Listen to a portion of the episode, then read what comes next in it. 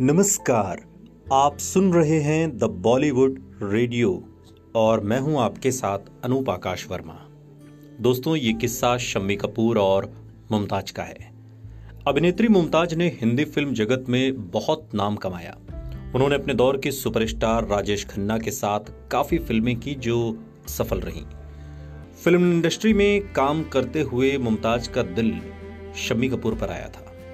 साल उन्नीस सौ सड़सठ में दोनों फ़िल्म ब्रह्मचारी की शूटिंग कर रहे थे और यही मुमताज़ ने शम्मी कपूर से अपने प्यार का इजहार किया। शम्मी कपूर उन दिनों अपनी पत्नी गीता बाली को खो चुके थे और गीता बाली की मृत्यु साल उन्नीस सौ पैंसठ में हुई थी और अपने पीछे वो एक बेटा आदित्य राज कपूर और बेटी कंचन केतन को छोड़ गई थी। शम्मी कपूर फ़िल्मों और बच्चों में सामंजस्य नहीं बैठा पा रहे थे। घर वालों का भी दबाव था कि वो शादी कर लें ताकि बच्चों को एक माँ मिल जाए। जब मुमताज़ ने शमी कपूर के सामने अपने प्यार का इजहार किया तो शमी कपूर भी उन्हें पसंद करने लगे।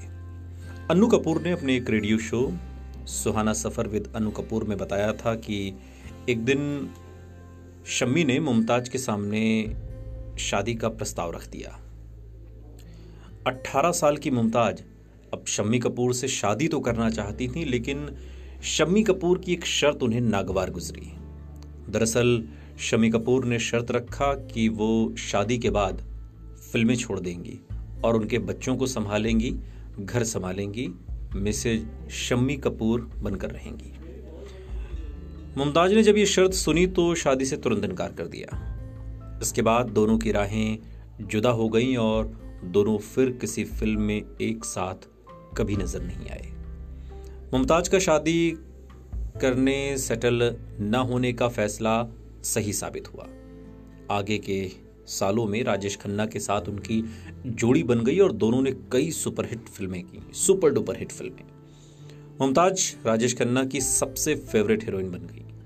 राजेश खन्ना के दोस्त भूपेश ने एक बार बताया था कि काका मुमताज़ से कहते थे कि शोले में बसंती का किरदार तुम पर फिट बैठता तुम्हें हेमा मालिनी की जगह होना चाहिए था।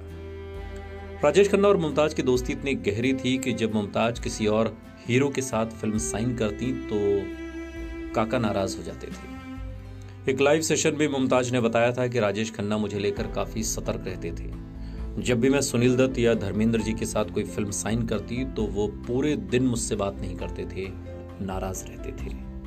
लेकिन ये दोस्ती थी और शम्मी कपूर से मोहब्बत, लेकिन दोनों के बीच में करियर था, जो वहाँ भी था, यहाँ भी था।